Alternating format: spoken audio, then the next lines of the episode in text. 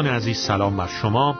خداوند رو شکر می کنم که فرصت دیگری به من عطا فرمود تا مطالعم رو در مورد موضوع چگونه می شود بر خش پیروز شویم ادامه بدهیم. و در این جلسه ما به آخرین قسمت این سری مطالعات می رسیم و من می‌خوام در ابتدا این موضوع رو دوباره روش تاکید بکنم که تمام صحبت هایی که ما و تمام نتایج و مطالعاتی که در مورد این موضوع تاکنون کردیم فقط و فقط بر پایه و اساس تولد دوباره در عیسی مسیح و پر شدن از روح پاک خدا قابل اجراست. بدون تولد دوباره در مسیح بدون ایمان آوردن شخصی و قلبی به عیسی مسیح به عنوان خداوند و نجات دهندمون مسیح که روی صلیب به خاطر گناهان ما مرد تا مجازات گناهان ما را بده. در خاک شد تا گناهان ما را نه فقط حمل بکنه بر روی صلیب بلکه در خاک دفن بکنه. و مسیحی که پس از سه روز از قبر قیام کرد و مسیحی که با شاگردان اولیش و با من و شما هم می‌تونه ملاقات های شخصی داشته باشه. تمام این مطالعات ما تمام این نتایجی که گرفتیم بر پایه و اساس این اصل تجربه تولد دوباره در عیسی مسیح برقراره. اگر شما هنوز زندگیتون رو به عیسی مسیح نسپردید آنچه که ما در این مطالعات گفتیم و یا در این جلسه آخر خواهیم گفت برای شما قابل اجرا نخواهند بود. چون قدرتش فقط در مسیحه.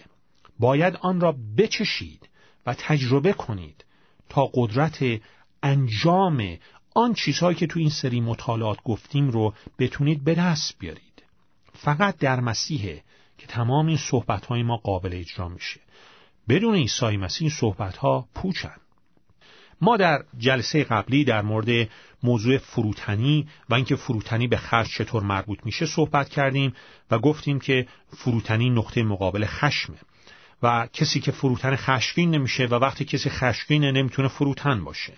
و فروتنی یعنی که من تمام حقوق و اموالم رو به خداوند بسپرم تا او آزادانه بتونه ارادش رو در من و از طریق من به انجام برسونه.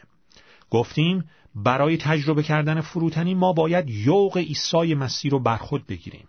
یعنی همونطور که در ابتدا گفتم بایستی قلبا و شخصا به عیسی مسیح به عنوان خداوند و نجات دهندمون ایمان بیاریم. نجات دهنده از چی؟ از مجازات گناه از آتش جهنم. به چه طریق؟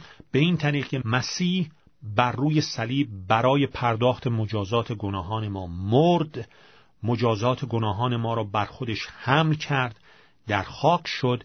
نه فقط گناهان ما را با خودش حمل کرد بلکه آن را در خاک دفن کرد و پس از سه روز از قبر قیام کرد زنده است. و همانطور که در کلام خدا انجیل مقدس می‌خونیم با شاگردان اولیش ملاقات فردی و شخصی و زنده داشت. با من و شما هم می‌تونه از طریق روحانی از طریق دعا و کلام خدا ملاقات فردی و شخصی داشته باشه اگر بخوایم و بگذاریم او در زندگی ما کار بکنه. اگه بهش ایمان بیاریم به عنوان خداوند و نجات دهندمون و یوق او رو بر خود بگیریم. یعنی خودمون رو بیاریم زیر اطاعت از او. وقتی که ما یوق اطاعت از خداوند عیسی مسیح رو رد می‌کنیم تنها راه دیگه که برای خودمون باقی می‌گذاریم راه ناخوشایند یوق نامافق شدن با دنیا و عقاید شیطانی این دنیاست. بعد در مورد تجربه اون خانواده که با خش مشکل داشتن صحبت کردیم و بعد رسیدیم به مسئله اصل مالکیت و رابطه اصل مالکیت به حقوق اون. گفتیم اصل مالکیت یعنی چی؟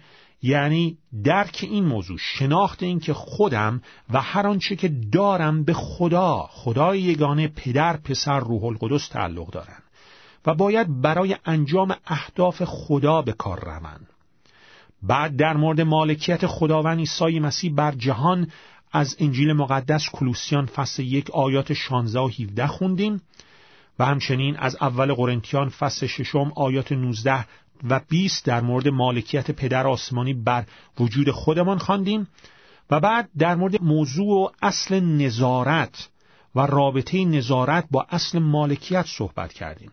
گفتیم ما مالک زندگیمون نیستیم بلکه خداوند مالکه. ما فقط ناظریم و آنچه را که خداوند به ما سپرده بایستی بر طبق خواست و ارادهش اداره بکنیم. و بعد به این مسئله رسیدیم که این موضوع اصل مالکیت چطور می‌تونه به موضوع غلبه کردن بر خشم و عصبانیت مربوط بشه. ببینید این نکته مهم رو به یاد داشته باشید. همانطور که درد یک علامت خطر برای بدنهای ما. وقتی که دستمون رو می‌بریم یا دستمون میسوزه اون دردی که احساس می‌کنیم یک علامت خطره از اینکه دستمون در معرض خطر قرار گرفته. خشم هم یک نوع علامت خطره. برای جانهای ما برای روح ما.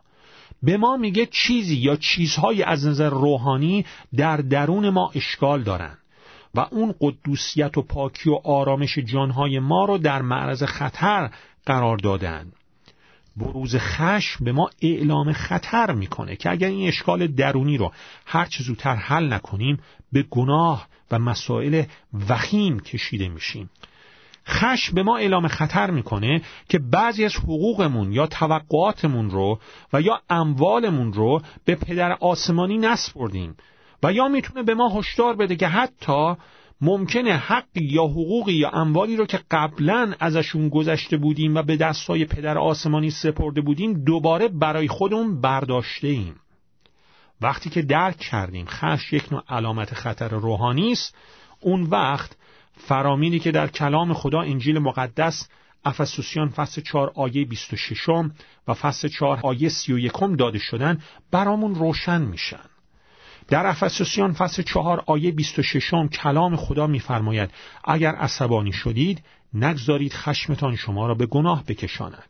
بعضیا به اشتباه این آیه رو طوری تفسیر کردن که بر طبق این آیه اجازه دارن که عصبانی میشن در حالی که اینطور نیست. این آیه فقط به ما میگه که خشم رو به عنوان یه علامت خطر بشناسیم که به ما هشدار میده که داریم به طرف گناه سقوط می‌کنیم. و آیه سی و یکم به طور خیلی واضح به ما فرمان میده که هیچ نوع بغز و قیز و خشم و داد و فریاد و دشنام و نفرت را در میان خود راه ندهید. هیچ نوع هیچ نوع. حالا ببینیم که چگونه خداوند ما را به وسیله چیزهایی که بهشون حساس هستیم و ما را آزار میدن امتحان می‌کنه. در رابطه مستقیم با اون حقوقی که گفتیم به خداوند سپرده ایم. تا ما را امتحان کنه و به ما نشون بده به ما نشون بده نه برای خودش.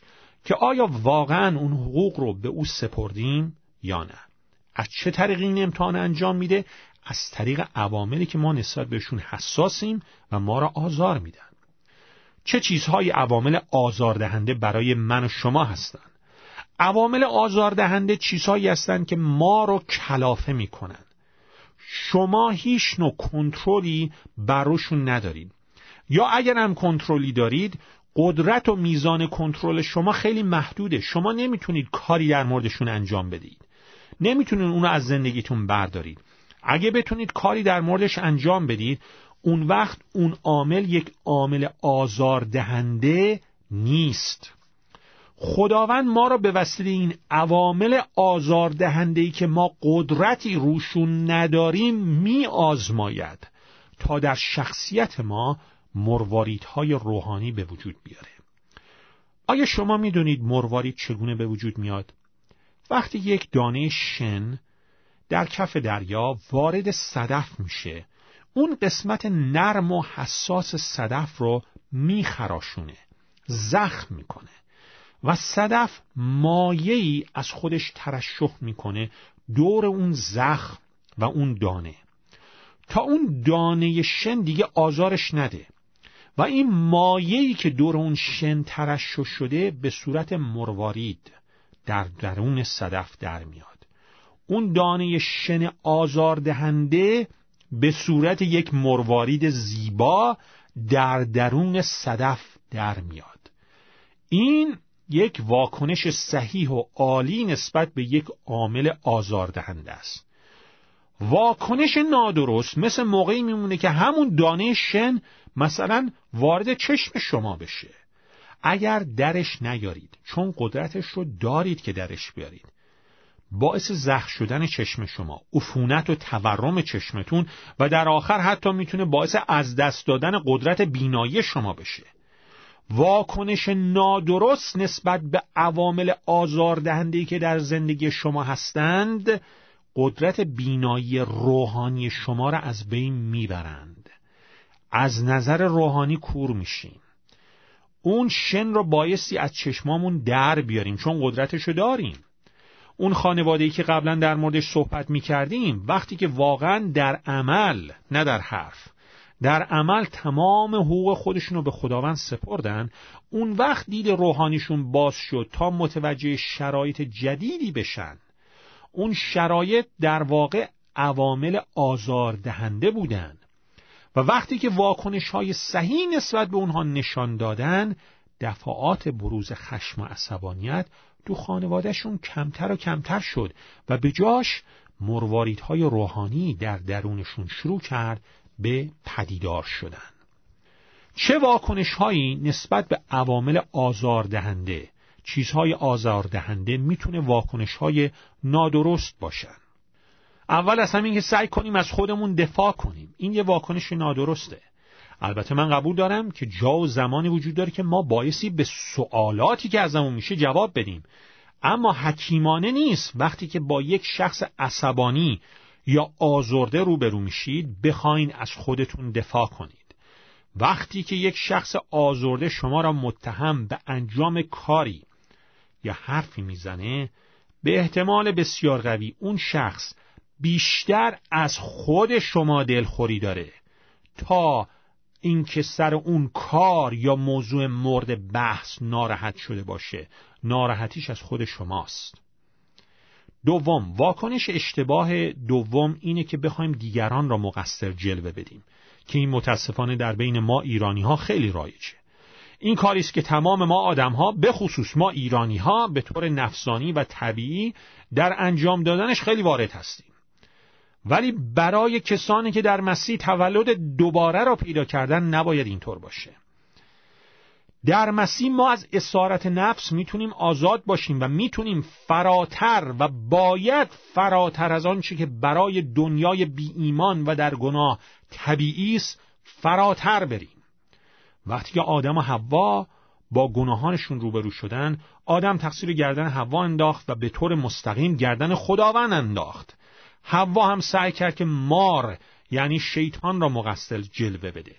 ولی با مقصر جلوه دادن دیگران تنها کاری که شما می‌کنید اینه که باعث آزار دیگران میشید. به جای حل کردن مشکل فقط اون رو عمیقتر می‌کنید. سوم واکنش نادرست سوم اینه که سعی کنیم خشممون رو در درون خودمون نگه بداریم. ولی این چیزی نیست که خدا از شما بخواد.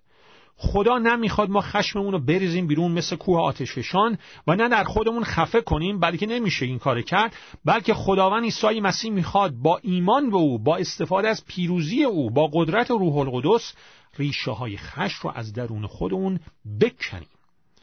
با نگه داشتن و انبار کردن خشمتون در درونتون هم از نظر جسمی و هم از نظر روحانی به خودتون صدمه می‌زنید. و در نهایت هم نمی‌تونید همیشه اون خشم رو در درون خودتون انبار کنید.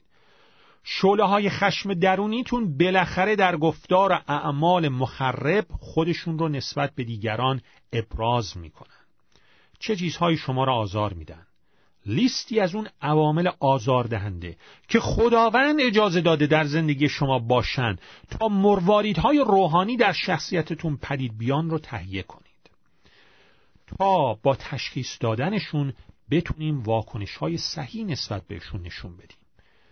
چه واکنش های نسبت به چیزهای آزاردهنده صحیح هستند اول از همه اولین واکنش صحیح نسبت به هر چیزی که شما را آزار میده اینه که خدا را به خاطر شکر کنید. کار آسونی نیست مشکلی ولی انجام شدنی در مسیح. اگر قبلا خودتون و تمام اموالتون و هرچه دارید حقوقتون رو به خداوند تقدیم کرده اید. اینو به خاطر داشته باشید که اول از همه شما و هر چی که دارید در واقع مال خداوندید. و این رو به خاطر داشته باشید که دوم خداوند ما از هر چیزی که شما را آزار میده بزرگتر قویتره می‌تونه. هر وقت که بخواد اونو متوقف سازه اگر ارادش باشه. و این هم به خاطر داشته باشید که سوم خداوند ما بهترین ها رو برای شما می‌خواد. بنابراین می‌تونید مطمئن باشید که هدف و برکتی برای شما داره که اجازه داده آن عامل آزاردهنده وارد زندگیتون بشه. بر اساس این سه واقعیت شما می‌تونید از فرمان کلام خدا در انجیل مقدس اول تسالونیکیان فصل 5 آیه 18 هم اطاعت کنید که میفرماید برای هر چی که پیش میآید خدا را شکر کنید زیرا خدا در مسیح عیسی از شما همین انتظار را دارد. وقتی که تایر ماشینتون در روز بارونی در خارج از شهر پنچر میشه میشه خدا رو شکر کرد. وقتی که بچه گریه و قرقر می‌کنه یا همکاران شما سر کار یا همسایتون شما را اذیت می‌کنه باز هم میشه برای اینها و حتی چیزهای بسیار سختتر از اینها مسائل مالی و جانی و مرگ و زندگی هم میشه خدا رو شکر کرد. بگذارید براتون تجربه یک ایماندار مسیحی رو بگم. یک ایماندار مسیحی در راه در یک جایی دور از همه چیز در یک شب بارانی خارج از شهر تایر ماشینش پنچر میشه. ولی به یاد میاره که بایستی به خاطر این موضوع که آزارش میره خدا رو شک کنه. میاد از ماشین بیرون تا تایرش عوض کنه. بارون شدیدی میمارید. به یاد میاره که بایستی به خاطر باران هم خدا رو شک کنه. سعی می‌کنه تایرش عوض کنه ولی نمی‌تونه. باز هم به یاد میاره که برای این هم باید خدا رو شک کنه. یه کامیون میاد راننده میاد بیرون کمکش می‌کنه. ازش می‌پرسه اون ایماندار مسیحی. ازش می‌پرسه آیا تو مسیحی هستی؟ راننده کامیون میگه نه ولی علاقه دارم که بدونم چطور می‌تونم مسیحی بشم. چون گویا تو ایماندار مسیحی هستی. برای که می‌بینم چقدر در آرامش و شادی تو این وضعیت سخت از خودت واکنش نشون میدی. دوست دارم بدونم این نجات در مسیح که ازش صحبت می‌کنن چیه؟ و اون ایماندار مسیحی مژده نجات در مسیح رو با او در میون می‌گذاره. با هم دعا می‌کنن و اون راننده کامیون زندگیش رو به خداوند عیسی مسیح میسپره و هر دوشون شادان از اونجا میرن. این یک داستان واقعیه و یک واکنش درست نسبت به چیزهایی که ما را آزار میده. دوم دومین واکنش صحیح نسبت به هر چیزی که شما را آزار میده اینه که ببینید آیا خود شما باعث به وجود آمدن اون شدید یا نه. وقتی که ما اول با شکگذاری نسبت به چیزهایی که ما را آزار میدن از خودمون واکنششون میدیم اون وقت می‌تونیم با فکر آرام و دیدگاه بیطرفانه آن عامل آزاردهنده را بسنجیم تا ببینیم راه حل حکیمانه براش چیه و یا چه برکاتی خداوند می‌خواد از طریق اون به ما عطا کنه. و سوم بگذارید مرواریدهای روحانی از طریق اون عامل آزاردهنده در شخصیت شما پدید بیان. وقتی که ما نسبت به عوامل آزاردهنده واکنش صحیح نشون میدیم هر کدومشون هر کدوم از اون چیزهایی که شما رو ناراحت می‌کنه می‌تونه یکی از اون هشتا مرواریدهای روحانی که در متا فصل پنجم می‌خونیم رو در ما و برای ما به وجود بیارن. اون قسمت خوشابه حالها. این عوامل آزاردهنده می‌تونن اون مرواریدها رو در ما به وجود بیارن در شخصیت ما و ما را تقویت بکنن. در آخر سر فقط خواستم این نکته رو یادآوری کنم. تنها معیار واقعیت روحانی چیزهایی است که خداوند عیسی مسیح اون مرواریدهای روحانی اون میوه های روحانی است که در انجیل مقدس متا فصل پنجم ذکر شدن در قسمت خوشابه حالها و در غلاطیان فصل پنجم آیات 22 و 23 اینها تنها معیارهای واقعی روحانیت هستند و تمام این صحبت ها تمام این ده جلسه صحبتی که ما داشتیم در مورد چگونه میشه برخش پیروز شد بر اساس ایمان قلبی و شخصی بر خداوند عیسی مسیح قرار گرفتن.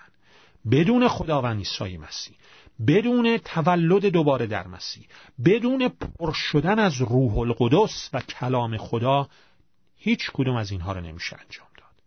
پس بنابراین دعای من برای شما اینه که اگر ایماندار مسیح نیستید همین الان زانو بزنید و زندگی خودتون رو به خداوند عیسی مسیح بسپرید به عنوان خداوند و نجات دهنده شخصیتون که از مرگ قیام کرده به خاطر شما روی صلیب مرد تا مجازات گناهان شما رو بده و اگر ایماندار مسیح هستید خودتون رو کاملا به او تسلیم کنید. تسلیم او تسلیم کلام او و روح او باشید. فیض خداوند عیسی مسیح محبت پدر آسمانی و مشارکت روح القدس با همه شما عزیزان باشه. آمین.